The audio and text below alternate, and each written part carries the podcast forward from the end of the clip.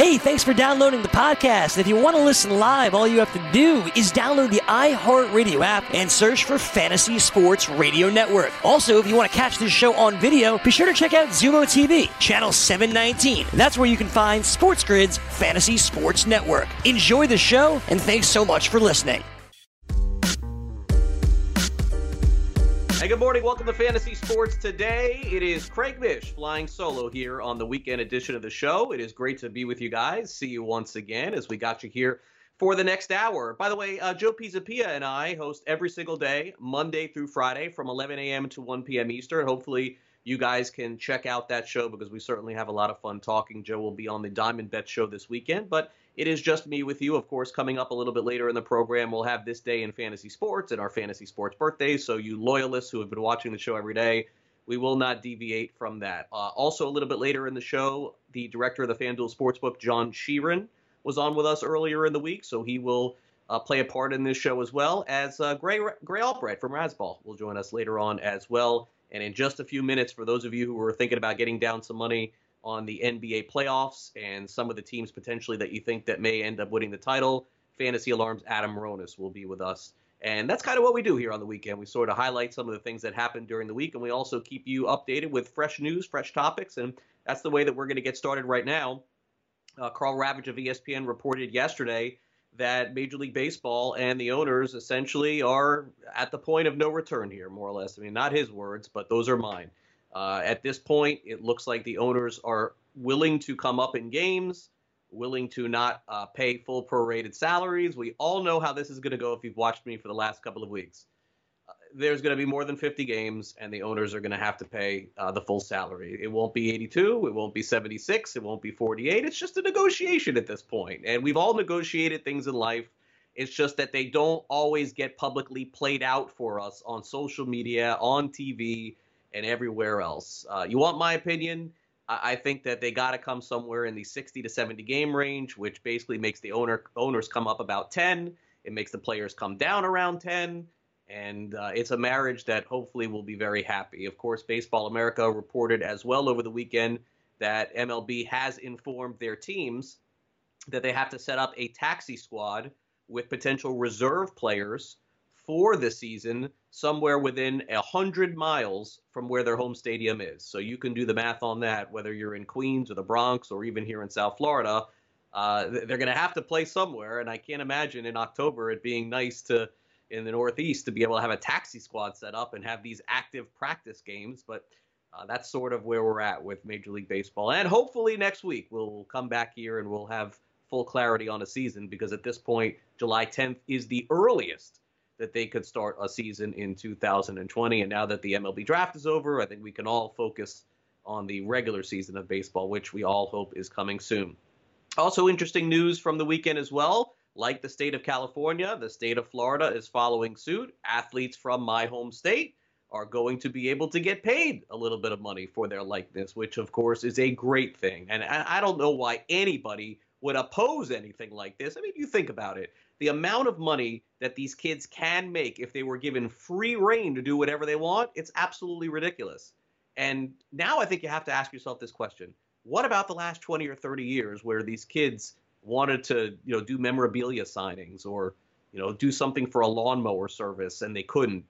I mean, are we going to go back and take care of them when they could have made some money and they were only really good college athletes? Because guess what? There were a lot of really good college athletes that never ended up playing in the NFL, never even ended up playing in the CFL getting paid. But now, of course, they're the ones who sort of take it on the chin. And, um, you know, it's just really unfortunate that uh, we have to go back to the movie Blue Chips and sort of realize that that's the reason why uh, all this is happening. So uh, I'm hopeful. Uh, University of Miami, University of Florida, South Florida, Central Florida, FIU, these kids uh, make big names here in Florida. By the way, uh, for here in Florida, yes, we love our NFL football, but trust me when I tell you, college football rules here, even uh, in the South. And and I know that Miami, Fort Lauderdale isn't really the South, but kind of is based on the way that people act here in Florida. All right, without further ado, our uh, our good friend Adam Ronis was on the show earlier this week. We actually had Adam on for a couple segments, so if you want to see the entire interview, you're gonna have to go over to our YouTube channel over on Sports Grid and go back to Monday's show where we talked about a couple of different topics. Uh, the first topic we discussed were the final eight teams essentially battling it out in each conference to see who would get uh, th- that eighth seed, seventh seed. So we talked about that. And then we went into who potentially would win the championship. And Adam had a little bit of a surprise on that one as well. So let's check in with Adam Ronis and get his odds on the NBA championship for the 2020 restart of the season. And welcome back to Fantasy Sports today. And joining us now here on the show to break down a little NBA, find out what his thoughts are on the NBA coming back. Training camps are going to open up in about a month from now. And then, of course, we're going to have the end of the regular season on July 31st to break it all down. You can follow him on Twitter at Adam Ronis. And, of course, uh, head on over to Fantasy Alarm to catch all of his analysis as it pertains to the fantasy end of the NBA and also, of course, dabbles in with quite a bit of wagering as well. Adam Ronis joins us here on the show. I know, Adam, normally we talk uh, baseball. You and I have been doing baseball shows for 10 years. Hopefully, we'll be able to talk baseball soon, but for now, the NBA is the focus.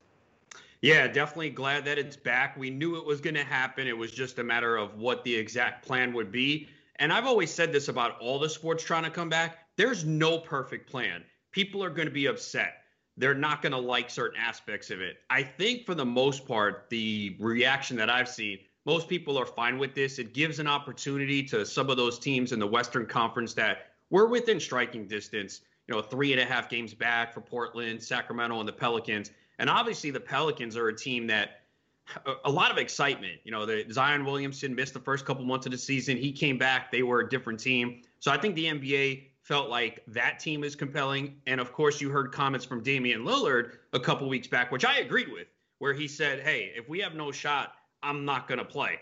And it's the same thing as if a team gets mathematically eliminated and they rest their stars. And I know Lillard probably got criticized for it, but you know, I didn't blame him. I'm sure they're happy about this now. It gives them an opportunity. So I'm just glad that it will be back. Let's hope that we have no setbacks, everything goes smoothly, and we can crown a champion.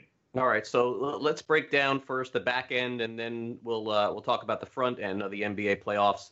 Uh, you mentioned the Pelicans; uh, they provide must-see TV, probably for the time being. Um, you know, and obviously at this point, uh, they are three and a half games back of the playoffs. The only reason why is because Zion wasn't with them for the whole season, uh, averaging 23 and a half points a game, shooting almost 60% from the field. And uh, let, let's talk about him for a minute and, and sort of what he has brought since he's been back with the Pelicans, and then move on over to Brandon Ingram, who in his absence was absolutely phenomenal.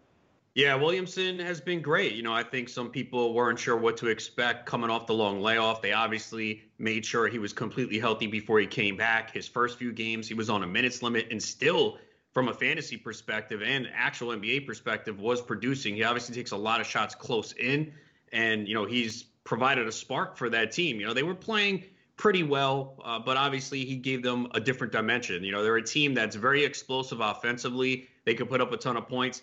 Not great defensively, though, but Williamson is a draw. They had a lot of nationally televised games. And actually, before the stoppage of play, I think the Pelicans actually were the favorite to win the eighth seed only because Memphis had a really tough schedule. The Pelicans had an easier schedule. Obviously, that's going to change. We don't know the specifics of the schedule yet. It seems like they're going to pick up where they left off. And obviously, if you have teams that were left out, like Golden State, Charlotte, you know, you just skip to the next game. So that probably hurts the Pelicans a little bit because I think they had a pretty favorable schedule. But they're a really fun team. Brandon Ingram, you talked about, that guy has really improved this year. I think there were a lot of questions about him coming over from the Lakers. Uh, his three point shooting percentage way better. The guy averages more than two threes per game this year. He was under one the last few years. His free throw shooting has improved in a big way. He became a go to scorer for that team. He's taken a little bit of a hit with Williamson back, uh, but still has put up really good numbers. And he's in the running for most improved player of the year. I would personally give it to Bam Adebayo, but if someone wants to argue for Brandon Ingram, it's hard to go against that because he's been great this year. And I think the Pelicans are the sexy team. That's who people want to see get in the playoffs. Makes a lot of sense. And uh, Memphis, if they do pick up exactly where they left off with those eight games, as you mentioned, they have the toughest schedule remaining in the NBA. So that potentially could open up for New Orleans. Let's also talk about Portland. I'm not sure why uh, they were the one team that didn't want this format. I don't really understand the whole reasoning behind it, Adam. Maybe uh, they didn't like the remaining schedule for their games. I'm not really sure. That never came out. But uh, Damian Lillard, as you mentioned, he's going to get a chance to play. They're three and a half games back. Uh, you know, simply put, just like uh, the Pelicans. So, you know, the season that he's having is fantastic in the West. Do you give Portland a fighter's chance too? It seems to me that Memphis is no sure thing with eight games to get in. Well, Portland uh, reportedly didn't want it because they wanted 20 teams instead of 22, because obviously less of uh, uh teams remaining for them to get past. So that's why, and they expressed that to ownership. And CJ McCollum came out and said, "We appreciate ownership listening to the players." I think Portland is a dangerous team. Everyone's talking about the Pelicans. To me, if I'm the Lakers, I do not want to see the Blazers in the playoffs. They have Damian Lillard, one of the best players in the NBA. To me, when the NBA playoffs, I want to see the best players. I know Zion Williamson is good, but Damian Lillard is clutch. He has a 61 point game this year, a 60 point game. This team made the Western Conference Finals last year. They've had injuries this year. Jusuf Nurkic is yet to play. He was going to come back right around when play stopped, so he'll be good to go. They'll get Zach Collins back, so they get two big men that they had. Now Hassan Whiteside has had a great year, uh, so Nurkic might not play as many minutes. But the backcourt of Lillard and McCollum is dynamic. And to me, that's the team I want to see. Everyone's saying the Pelicans. I get it. They're fun. They're young. But the Blazers, to me, are the team that can make uh, some noise. Now, clearly, they have to, you know, well, here's the thing, though it's winning percentage. And remember, not every team has right. played the same amount of games. And right now, the Blazers, I believe, are 439 uh, for winning percentage, and the Pelicans and Kings are 438. So the Blazers have a little bit of an advantage here because they need those two teams to do better than them. If they all finish with the same record, they all go four and four or whatever. Portland, if they're within four, gets that playing game. Now they would have to beat Memphis, assuming they hold on to the eight seed twice. But to me, Damian Lillard in a clutch spot, we have seen it time and time again. That is the team that I think is dangerous. And if I'm the Lakers, I do not want to see Portland get the eight seed. I'd rather face the Pelicans. They're a younger team, they're more inexperienced, and the Lakers have beaten the Pelicans twice in the last like five, six games. Not that it matters because this long this long layoff, we can sit here and say what we we have no idea what's going to no, happen because there's no home court. There's so many things here that we don't know. All right, thanks again to Adam Ronis from Fantasy Alarm for coming on Fantasy Sports today. Coming up next, it's this day in fantasy sports history and our fantasy sports birthdays for the weekend of June the 13th and June the 14th. You're watching FST right here on Sports Grid. It's the weekend edition. I'm Craig Mish. We'll be back right after this.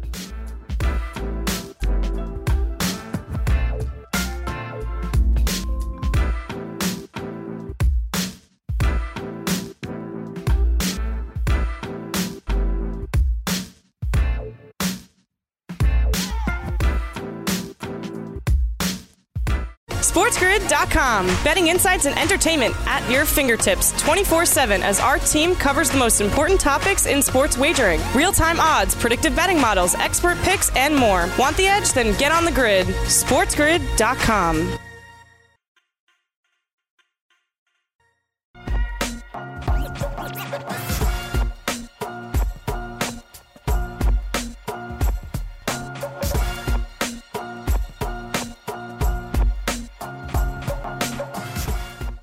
Welcome back to Fantasy Sports today. Hope you're having a good weekend. Craig Mish flying solo on this weekend edition of the show. You'll want to stay tuned because in about 15 minutes from now, John Sheeran, the director of the FanDuel Sportsbook, is going to join us. So you guys can get an edge on all of the things happening at FanDuel, whether it's content, whether it's betting odds.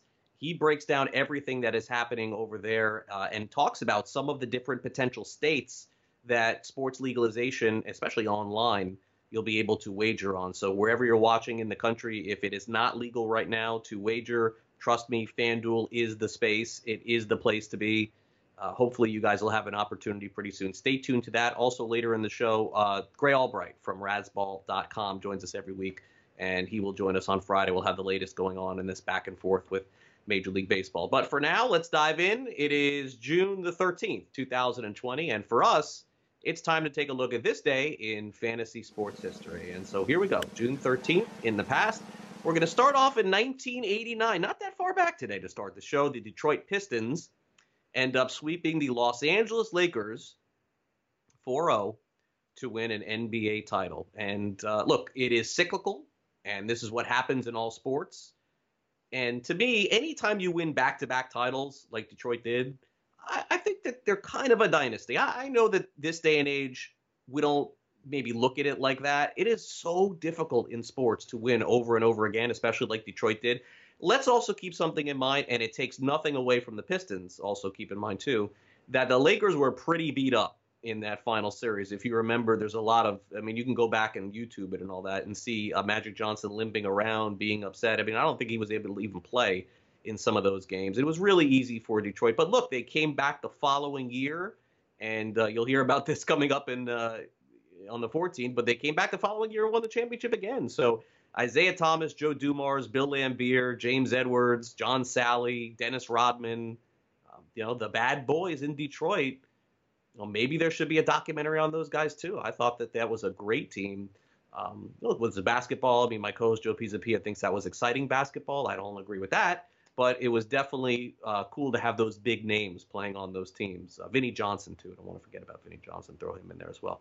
All right, uh, 1991, the National. Now this is going back for some of you here we have the Athletic now, right? Like the Athletic is the online publication that everybody reads, and you know they, they cover all different sports. I know they've had some troubles lately, but regardless of that, that's like a popular separate entity. Well, when I was growing up, the newspaper that I read was called The National, and it was and a lot of the main baseball writers that you hear about today were all writing for The National at that time. And when it would come out during the week, and I remember it was it was like I had to go to the little convenience store to pick it up because it was always so interesting. And I know that they spent a lot of time on baseball, and it wasn't around for a long time. It may only been a handful of years, but that's where some of the great baseball writing began. It actually motivated me. I thought at one point that I would be a baseball writer of some kind, and then I realized that I'm not really a great writer, and so I'm better at doing this with you guys here on the show. Uh, 1995, Dennis Martinez, El Presidente, throws a no hitter against the Orioles. I would say probably late 80s, 90s, one of the more underrated pitchers in all of Major League Baseball. We all remember his days with the Montreal Expos, but uh, Dennis Martinez had a very long and solid career. And we don't talk about him all that much. I know he was a coach with the Cardinals for a few years too, but really, really good pitcher and did it for a very long period of time and throwing, uh, you know, a no hitter in between all the success that he had. Uh, we go over to 2012. Here's a probably a name that you haven't thought about in a few years.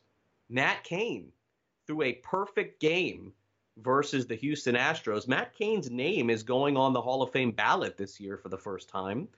I don't think he's going to get in the Hall of Fame. His win loss record is not great. And I know that that's somewhat a factor, although it probably shouldn't be, because when he was with the Giants, they played a lot of really low scoring games. It wasn't their offense, it was always their pitching. It was Bumgarner and Cain and Tim Lincecum that were, you know, sort of the trio of those guys. But there was a period of time that, that even though Cain was a quiet guy, he was as dominant as the other two pitchers. And so uh, don't think he's a Hall of Famer. Maybe he'll get his 5% and he'll be able to stay on the ballot for another year. But that's not something that we'll have to worry about until January of next year. But Matt Cain on this day threw a perfect game against the Houston Astros. And now let's fast forward seven years to 2019. This was last year. The Toronto Raptors win the NBA title over the Golden State Warriors. I'm going to tell you, it's fresh in our minds right now, and it's the last semblance of an NBA championship that we know about. This is one of those championships that I think 10, 20, 30 years from now that is going to get lost. I just have a feeling there that this is one of those where the, the Raptors were essentially a very good team for a long period of time. They kept getting upset in the playoffs. They were the number one, number two seed a couple times. They get Kawhi Leonard. I still don't think people thought that they could beat the Golden State Warriors and win the NBA championship, but it just goes to show you how good Kawhi Leonard is, and arguably one of the quietest until last year, most underrated players, maybe in the history of the NBA, honestly. And all that time that he sat out with the with the Spurs and didn't want to play, he was proven right. I mean, he's probably the best player, or second best player, third best player in the NBA, one of the top three, and basically brought up the Raptors to something that they've never seen. Now, I'm not taking anything away from Toronto, and I'm sure all their fans and Raptors fans will always remember that they have that one championship. But it always will feel a little bit bizarre that they sort of got a guy. He came in, won the championship, spent a year there, and that was gone, and that was it.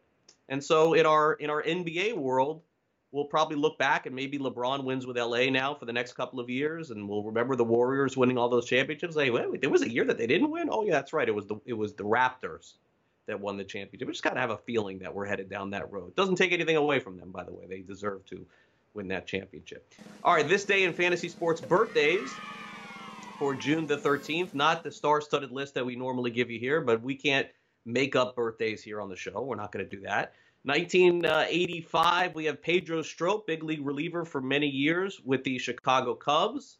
A uh, really, really, I think, solid setup guy, seventh, eighth inning guy. Uh, Jonathan Lucroy in 1986, the uh, catcher who I think it's th- at this point is still sort of looking for a gig. 1989, uh, Hassan Whiteside, who's put together a really good year.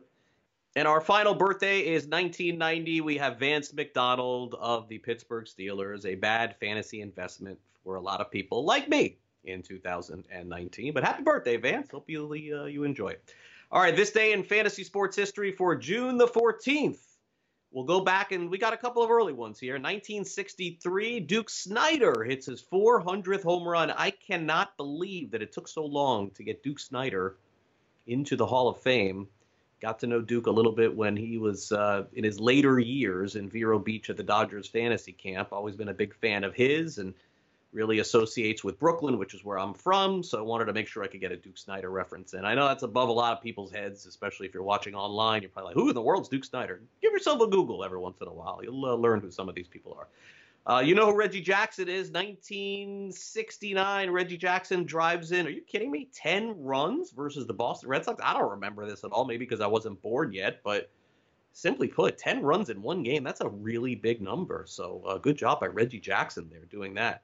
Uh, 1990, uh, I mentioned this before. The Detroit Pistons, it's back to back for the Pistons. You know what was so great about th- those championships for Detroit and Chicago was when they made the, and I think they make them again now, but when they made those pictures of the entire team in the caricatures, I had a Chicago Bulls one. I don't know. I mean, I probably threw it away a long, long time ago, but they were so cool. Like the, the, the, uh, the, the picturesque faces. I thought that that was uh, that was cool. Send me one of those if you guys have one out there. Uh, and then finally, another NBA championship.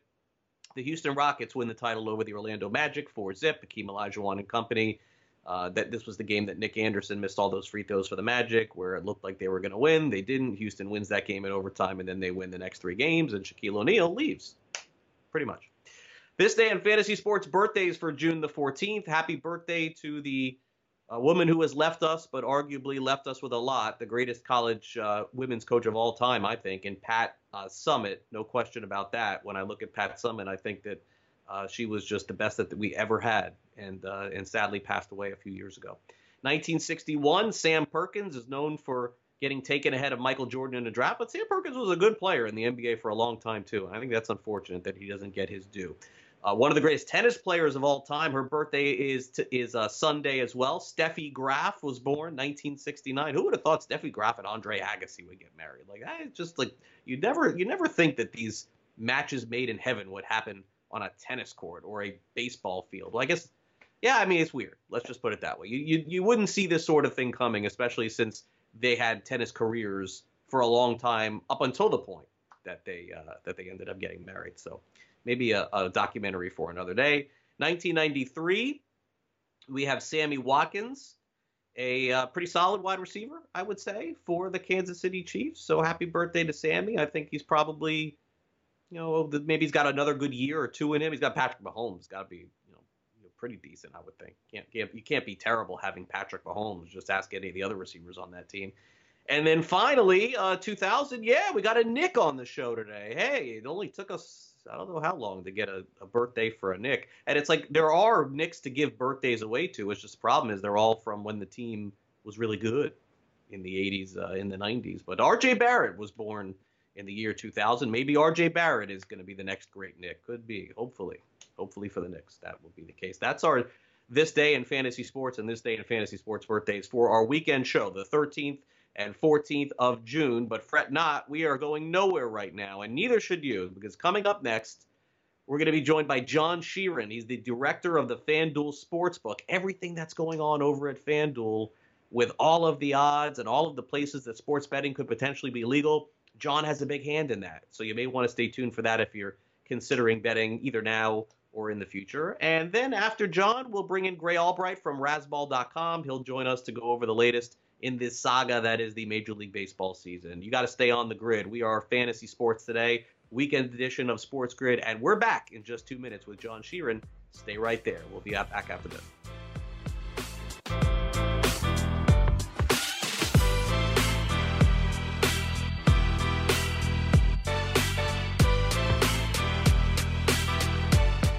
SportsGrid.com. Betting insights and entertainment at your fingertips 24 7 as our team covers the most important topics in sports wagering real time odds, predictive betting models, expert picks, and more. Want the edge? Then get on the grid. SportsGrid.com.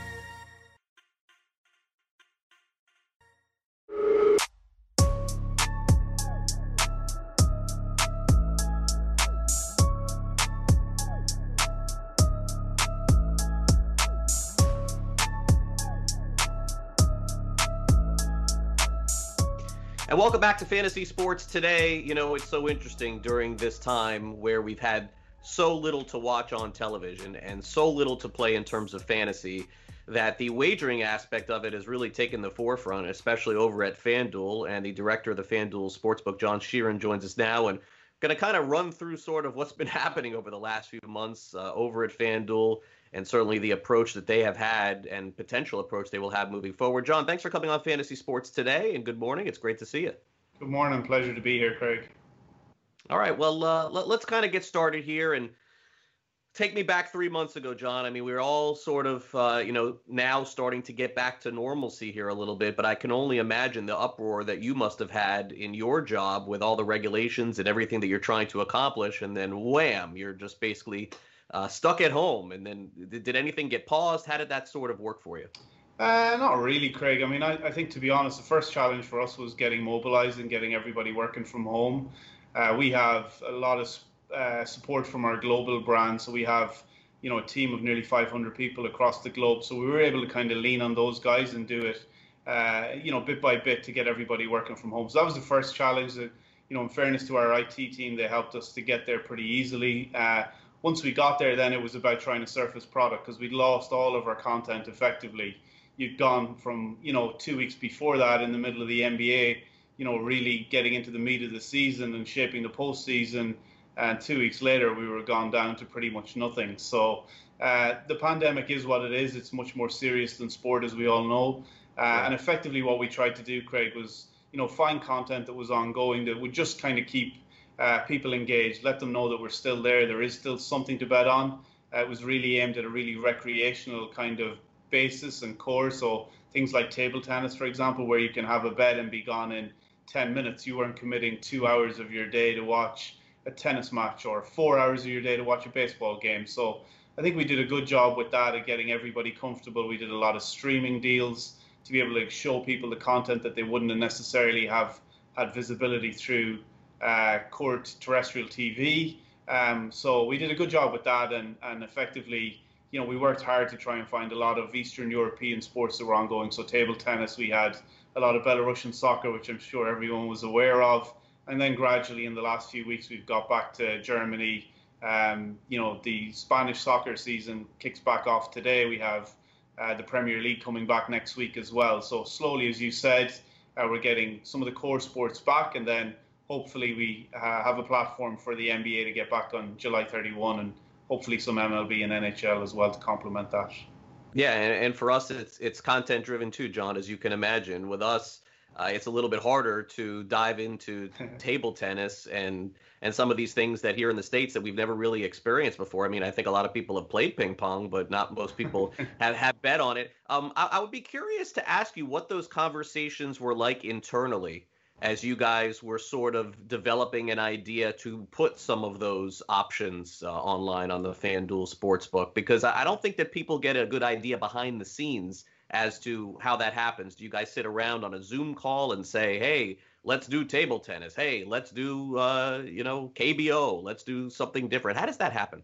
Yeah, like I mean, internally we're always talking about new product, trying to find something that people will bet on. I think the phenomenon with table tennis is actually quite interesting because there's not many US sports that are shaped uh, to kind of you know be started and over pretty quickly. Um, and i think that's kind of an appeal to people for a recreational basis. And you know i really do want to stress that it's really about recreation. This isn't you know a serious betting endeavor. Um, it was something to keep our customers engaged. So we do think about products uh, like that. And, to be fair we also have you know i'm irish. We have a lot of experience with our european brands of of, of probably surfacing a lot kind of more marginal and lower tier sport at home uh, because we don't have the kind of stringent regulation that we do here in the US. So it wasn't a new phenomenon for us for us by any stretch of the imagination. Going doing a little bit of research to find out what the situation was in each country in relation to the lockdown uh, scenario and how, what sports could continue and how they were going about it. And effectively, we just had a roadmap from there of what we could surface, and we did the best job that we could through that period, as did all the other operators. I think the regulators, I would like to call it out, you know, sometimes they're perceived to be the bad guys. A lot of them were really open to that, particularly through that period, and understood, um, you know, that we had lost 99% of our handle. Um, obviously, you know, there's an impact on their taxes, but I think overall they were supportive of the idea of us keeping people engaged, and that was kind of the key message that, dro- that drove the situation the way it went. Yeah, for sure. Uh, you know, the one thing that we've been discussing in terms of content on our show recently are some futures with the NFL. And, uh, you know, John, the professional football, in terms of seeing futures and being able to wager on uh, individual player totals, the over unders on all of those. And, you know, certainly there's always going to be odds to win a Super Bowl or odds to win a championship. Uh, those are always going to exist universally on every global site.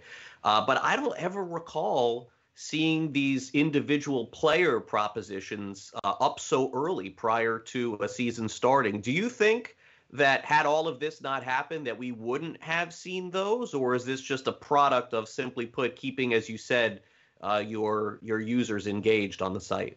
Yeah, I think a bit of all of that. I think Craig to be fair our NFL traders um, a lot of them will specialize in all of the US sports and in a world where we lost all of that they probably found themselves with more time than they would ever have expected through, particularly in a, in a point in the calendar where we expect to be in the middle of NBA and NHL uh, postseason.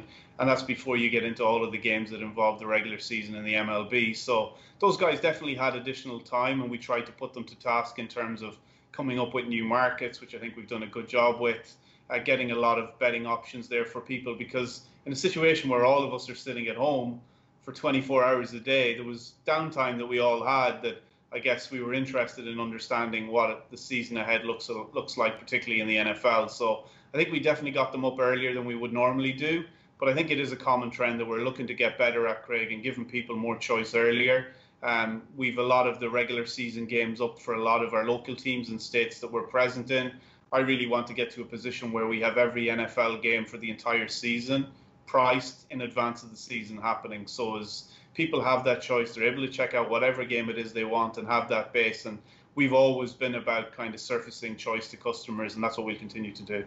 Yeah, and it really creates good content for us because we're able to, you know, sort of dive in and have opinions much earlier on than we would have had. And if somebody feels like a price uh, specifically is is better now than it would be in two or three months from now, they you know they certainly have the option to do that. Uh, John, in terms of an expanded conversation uh, with FanDuel and and being able to wager on your site, uh, we're we're looking at a great expansion here in the United States. Can you kind of you know catch us up where we're at? Uh, as as far as uh, how many states right now are able to use the FanDuel Sportsbook and what you would project uh, I mean, maybe it's different than what you would have projected a couple of months ago with the way that everything has happened, but how many you would project over the next year or two?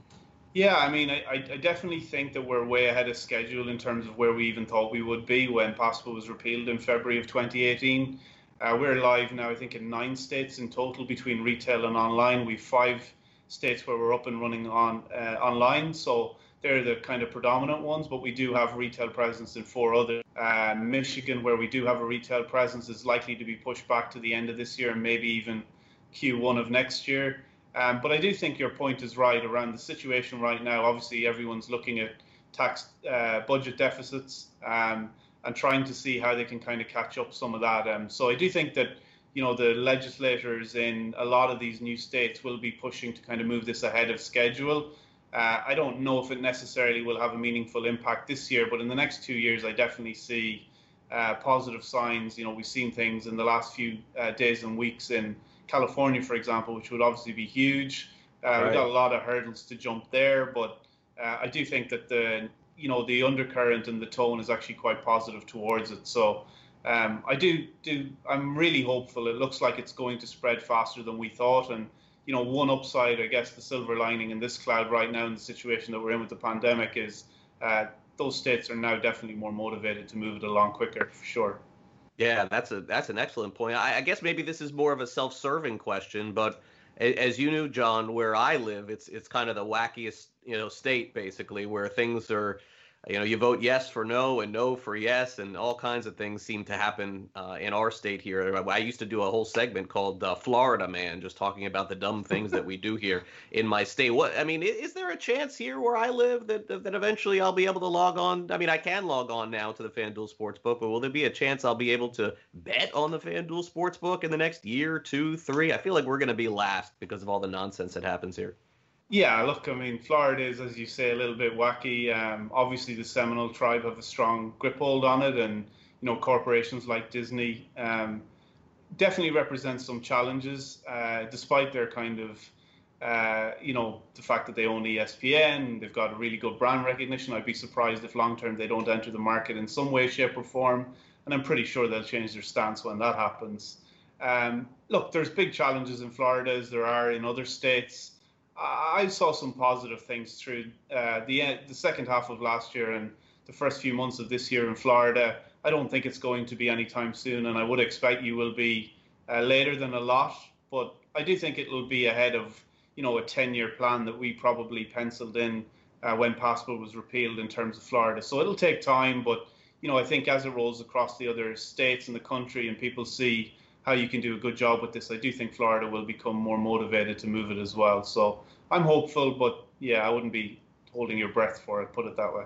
Okay. Well, uh, listen, I'm a big fan of of, uh, of your sports book, and certainly we use it for content on our show every single day. And um, you know, and I'm hopeful that I can use it for more than just content eventually, John. And so that's kind of the situation that we're in. Um, thank you again for coming on the show. We really appreciate it. I know that your time is very valuable. You have a lot going on over at FanDuel, and certainly for people who are watching this right now, if you're in one of those nine legal states and a couple more to come, you can go on to the FanDuel Sportsbook. And by the way, uh, great content there too. I mean, I, I, log on there every day just to get an idea of to what the lines are because it helps us from a fantasy perspective as well. It's really a great tool for content and also obviously a great tool for wagering as well. John, thank you again for coming on the show. Really appreciate it. I hope we can talk uh, more often and kind of catch up on things where we're at from on a week to week basis. Thank you again. No problem, Craig. Thank you. All right, John Sheeran, the director of the FanDuel Sportsbook, joining us here on Fantasy Sports today. We're going to take a quick time out here on the show. We got plenty more to come. Uh, make sure you log on to our brand new radio site, Sports Grid Radio. We're broadcasting 24 hours a day, seven days a week. Head on over to YouTube, like and subscribe to that as well. Follow us on Twitter at Sports Grid. We'll take a quick time out. We'll be back in just a couple of minutes. Joe Pisapia joins me back on the show as we dive into some of those NFL odds and recap last night's MLB draft. We're back after this.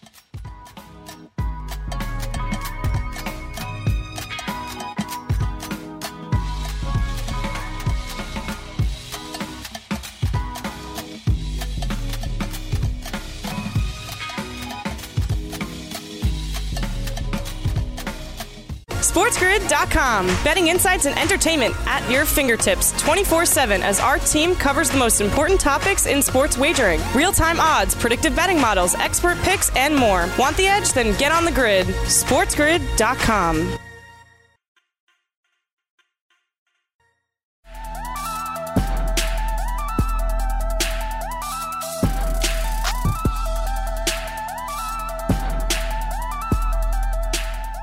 back to Fantasy Sports Today. As always, it's a Friday here on Fantasy Sports Today. We check in with our good buddy Grey Albright from Razzball and razzball.com. We have this great running gag going on here on the show that at some Friday, at some point, Grey and I will get right back into that fantasy baseball season that we would hope to have and discuss. But here we are. It's another week and uh, we're in the same spot. But it is always great to catch up with Grey, talk about what's going on in his world. And as you can see, Grey is uh, is no longer in Los Angeles. He's moved uh, a little further south. It looks like here, if I'm not mistaken. What's going on, Greg? Uh, southeast, maybe. I'm in Palm Springs. What's going on, Craig? It's good to talk to you. I uh, yeah, I got I got away for a, uh, couple weeks. I uh, I went out to uh, Palm Springs just to, you know, relax a little bit, um, try and uh, chill while I, uh, you know, I, I am doing a little less of nothing uh, as opposed right. to really nothing. So yeah, yeah. I mean, all good. Listen, good. we all need to do whatever it is that makes us happy right now. So, uh, you know, people say they're doing the wackiest things. I could care less. If it keeps you sane and keeps you happy, then that's uh, certainly great. Uh, before we get to the uh, baseball season, which I think that we both probably at this point know is coming, and it's just a matter of, of games at this point. But uh, before we get to that, um, are, uh, what do you guys do over at Razzball for the for the draft for that first round? Um, you know, I mean, those are really the primary guys that I think we would focus on for fantasy. I mean, wh- where are you at with that? Do you get into it? Do you care? Do you pay attention? Yeah, no, I mean, for the most part, honestly, I don't pay attention all that much because I uh, focus mostly on redraft leagues. Uh, sure. I have we have prospect guys though in uh, you know at our site who do follow it and do you know they write up uh, you know yesterday we had a couple mock drafts that we did where uh, some people were uh, you know basically it was I think one guy one of our prospect writers wrote up uh, Spencer Torkelson as the first pick and that was I think the only one that he got right.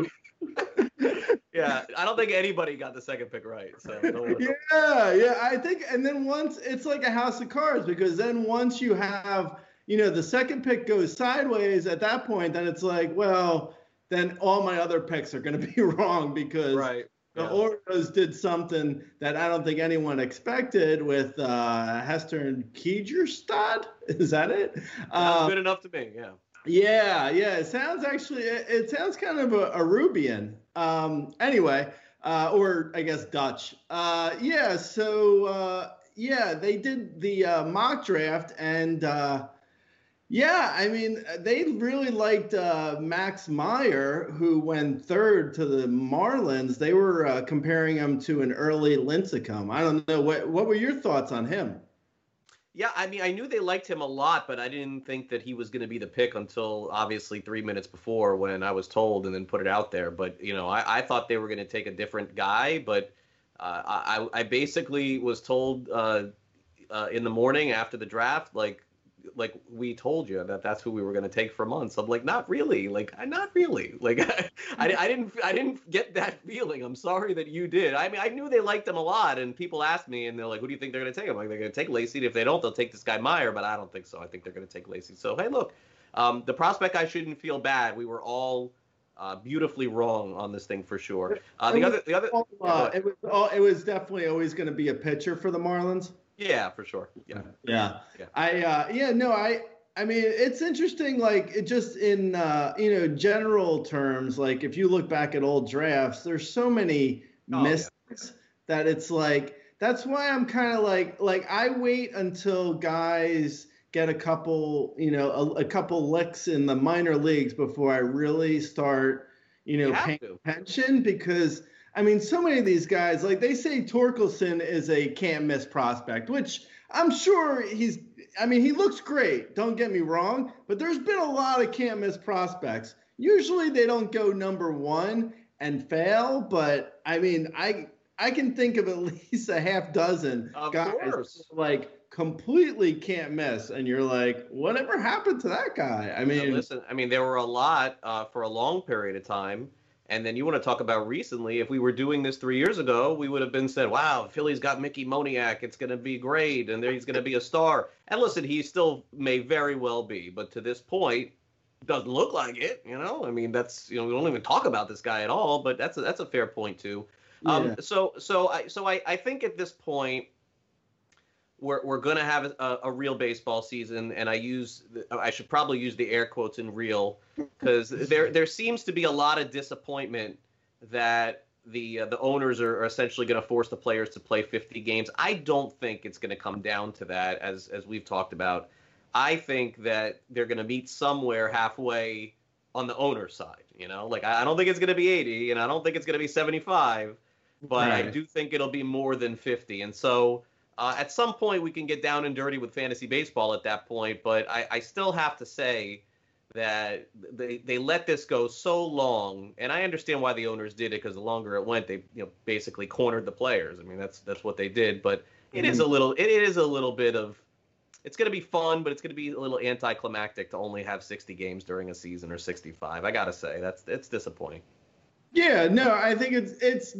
I mean, I don't even know if it's really going to be considered a real baseball season with only like 65 games. I mean, I can't imagine anyone taking any of the uh, stats or the like division titles or even the championship seriously. Like a couple teams are just going to be completely out of nowhere and have like a good month of August and be yeah. in the running for like a division title. You know, like I was kidding around on Razzball saying like, you know, the uh, 23 and uh, 23 and 25 Tigers are going to go up to uh, they're going to be the uh, division winners and you know I mean I was joking but it could like it could totally be some Absolutely. random team that just comes out of nowhere and does well because I mean baseball the uh you know really the uh, the the great part about baseball is it's such a it's a marathon versus a sprint. So it's really about how well teams do over the long haul versus you know how well they do over a three week span. This year it, that's all out the window. I mean there could be you know it's like do you really consider cody bellinger a triple crown winner if he hits 17 homers gets 50 rbis and hits 400 and like people yeah. like, it's like ludicrous. I mean, there's gonna be. I, some... I don't. I, I, don't think so. I think that they're that this season is an entertainment season. I, I don't think that even baseball. Exhibition. I think base, I, I think on the back of the baseball card is going to have the numbers, but I, I beyond that, um, you know, they'll they'll award the winners, and this would this guy led the league in hitting, and this guy had the best ERA, and this guy had the best strikeouts, and they'll give maybe an MVP and a Cy Young and all of those things, but you know, I, I, think that's a that's a slippery slope. There's no reason for it. I, I think everyone understands that. I would tell you though that, and it's not going to happen. It's done because it just took too long. But if they could have gotten like hundred games in, I would have felt a lot better about this. You know, like I would have felt like, all right, you know, it's not that far off. Right. Uh, not that not that unreasonable, but I mean, once once you get below 80, and you go far below 80, at that point you have to look at it and just say they're doing this and it's entertaining and we like it and, and it'll be fun to see. But any kind of big financial stake in any fantasy league is probably a mistake. Or I mean, or if you feel like throwing darts, like go do it because that's right, exactly. Yeah, no, I think it's like it's like a uh, a uh, sport that is popular down in uh, Florida. It'll become like a highlight situation where you know, like you're like, I don't know who's gonna win. Like it's all ridiculous. I mean, yeah, nobody you know, knows. I, I'm actually, you know, you might have better insight on this than me. I'm surprised that they're even saying like 65 games because if they were to start, say at worst, they start mid July, and right. maybe I'm being optimistic by saying mid July, but say mid July and they go through end of September, why only 65 games? There's it's like very true. Yeah, no. Well, why? Because the owners do not want to pay the full prorated salary of the players. It's not happening, Greg. I mean, so is there going to be a lot of days where it's like three or four games per day? Like, eh, eh, no, you, I, no, no. Like, they'll. Well, I mean, listen, you got to have days off too, man. Like, they're not gonna. They're not gonna play every single day. Like every team will oh. still have one day off during the week. What am I missing? Am I missing something? No, I know exactly. No, I know. I think they will have days off, but I still think that I don't know. I haven't done the math, but I feel well, like 30 in August, 30 in September is is 60, and then another 15 days is 75. Right. If they each have 10 days off, that's that's pretty yeah. much where they're at. Look, I'm with you. I want the most amount of games, but the but it is not going to happen. The owners are not going to uh, pay the players uh, a full time salary without the fans in the stands. I think if they knew fans were able to go, then this would be a moot point, and we'd be doing 82 and it'd be over. But I think they're looking for any number to squeeze out less than 82. The players are trying to squeeze out anything more than 50, and then, uh, you know, I and and it's going to be more than 50. But again, at this point, because they've waited so long, it definitely becomes, you know, pretty difficult. So I, I guess we'll see. I guess I guess again we'll come back here next week and we'll have a we'll have a season and we'll, I know. we'll talk about it. Well, they're saying the uh, they were saying Manfred was saying that at uh, I, I think this is what I heard that he was saying that at a certain point he's just going to say okay the season's starting this day and we're going back to work yeah. and that's what yeah. it's going to be. But I heard that and I was like they still have to agree to play during right. coronavirus.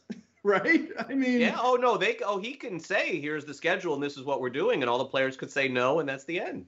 That's that's the way. I mean, that's very. I mean, in fact, that's that probably is the scenario with a 48 game season that would play out. Mm-hmm. Yeah. That's probably I mean, what would happen. So ludicrous that they're even talking about a 48 uh, a 48 game season. I mean, that is like that's not baseball. I mean, usually you get to like uh, mid August and you go to end of September at 48 games.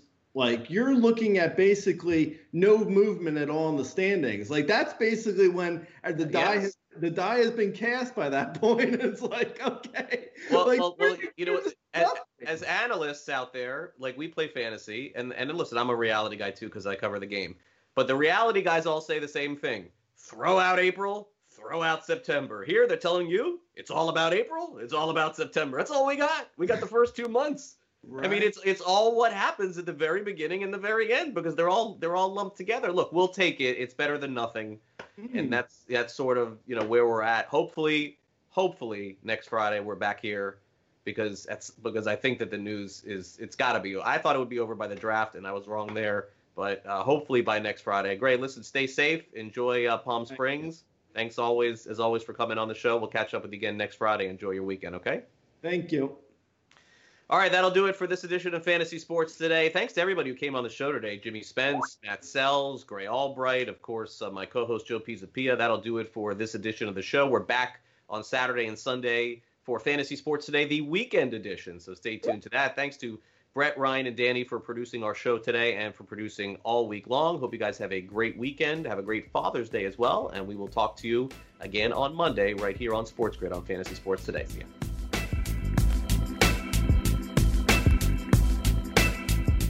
SportsGrid.com. Betting insights and entertainment at your fingertips 24 7 as our team covers the most important topics in sports wagering real time odds, predictive betting models, expert picks, and more. Want the edge? Then get on the grid. SportsGrid.com.